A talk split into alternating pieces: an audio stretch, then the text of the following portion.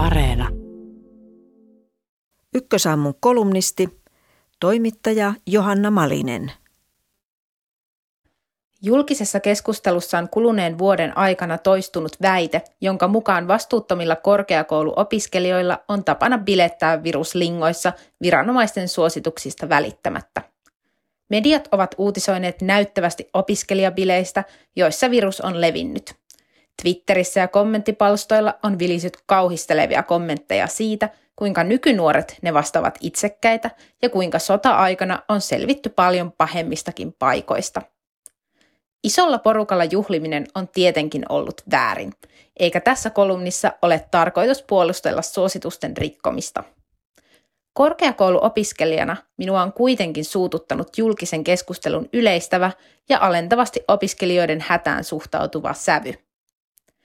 Iltapäivälehtien raflaavien juttujen ja kauhistelevien somekommenttien varjoon on nimittäin usein jäänyt kaksi tärkeää asiaa.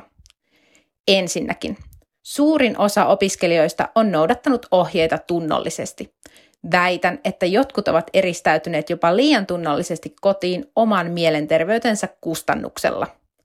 Olen kuullut kokemuksia siitä, kuinka kuormittavaa uusien opiskelijoiden on ollut syksyllä joutua valitsemaan sen välillä, että noudattaako kiltisti jokaista rajoitusta vai yrittääkö rakentaa edes pikkuruisen kaveripiirin, jonka kanssa viettää aikaa kaupungissa, josta ei tunne ketään. Myös opiskelijajärjestöt ovat noudattaneet hallituksen suosituksia tarkasti ja järjestäneet jo kauan ainoastaan etätapahtumia. Sitä paitsi suurin osa opiskelijoista ei edes tällä hetkellä haaveile ensisijaisesti bileistä, vaan mahdollisuudesta päästä kirjastoon opiskelemaan hiljaa maskipäässä. Siitä, että tuntis edes hetken olevansa muiden ihmisten parissa. Ja toisekseen, opiskelijatapahtumissa ei ole kyse vain kännissä rymyämisestä. Opiskelijatapahtumien perimmäinen tarkoitus on luoda yhteisöllisyyttä – Opiskeluajan yhteisöjen merkitys on usein todella suuri, sillä niiden kautta nuoret aikuiset usein rakentavat identiteettiään. Fuksiaisissa, opiskelijavapussa ja muissa tapahtumissa on kyse tärkeistä sosiaalisista siirtymäriiteistä, joiden kautta etsitään omaa paikkaa maailmassa ja yliopistoyhteisössä. Kyllä, monet myös juovat samalla alkoholia, mutta eivät todellakaan kaikki. Juhlissa ihastutaan, rakastutaan, nauretaan, riidellään, itketään, mokataan ja opitaan. Niitä hetkiä muistellaan vuosikymmenten päästä. On valtava pettymys, kun pitkä eristyksen aika iskee juuri siihen elämänvaiheeseen, jonka on odottanut olevan pullollaan hauskuutta, huolettomuutta ja uusia ihmissuhteita.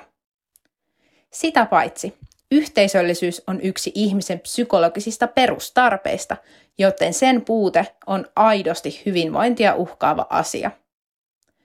Lisäksi on tärkeää muistaa, että korkeakouluopinnot voivat olla paikoitellen hyvinkin haastavia ja usein opiskelijat joutuvat pohtimaan opintojen ohessa myös esimerkiksi toimeentuloaan. Juuri siksi yhteisöllisyys ja hauskanpito ovat opiskeluaikana valtavan tärkeitä voimavaroja. Toimittaja ja Tampereen yliopiston vierailija professori Reetta Räty kuvaa kohtaamisten merkitystä osuvasti kolumnissaan. Räty muun muassa muistuttaa, että eristyksessä eläminen ei ole mikään pikkujuttu, vaan pahin rangaistus, jonka ihmiselle voi langettaa. Minä olen maisteriopiskelija ja olen päässyt kokemaan yliopistoyhteisön riemot aiempina opiskeluvuosina – Silti ennen niin aktiivisen elämän typistyminen pieneen asuntoon on ollut hirveän ahdistavaa ja uuvuttavaa.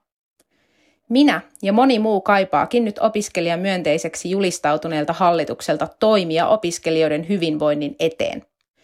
Entisen kaltaista yhteisöllisyyttä ei voi kukaan vielä tarjota, mutta kunnollista ensiapua jaksamisongelmiin on saatava välittömästi. Liian monen korkeakouluopiskelijan jaksaminen on nyt veitsen terällä ja uupumustilastot ovat synkempiä kuin koskaan. Pahimmillaan työelämään siirtyy tulevina vuosina valtava määrä valmiiksi loppuun palaneita alansa ammattilaisia. Kaikkien opiskelijoiden julkinen syyllistäminen pienen porukan ylilyönneistä ei auta yhtään. Uupuminen ei ole yllättävä seuraus siitä, kun opintoja on joutunut pahtamaan pienessä asunnossa vuoden päivät ilman kevyemmän hauskanpidon ja yhteisöllisyyden tunteen tuomaa vastapainoa.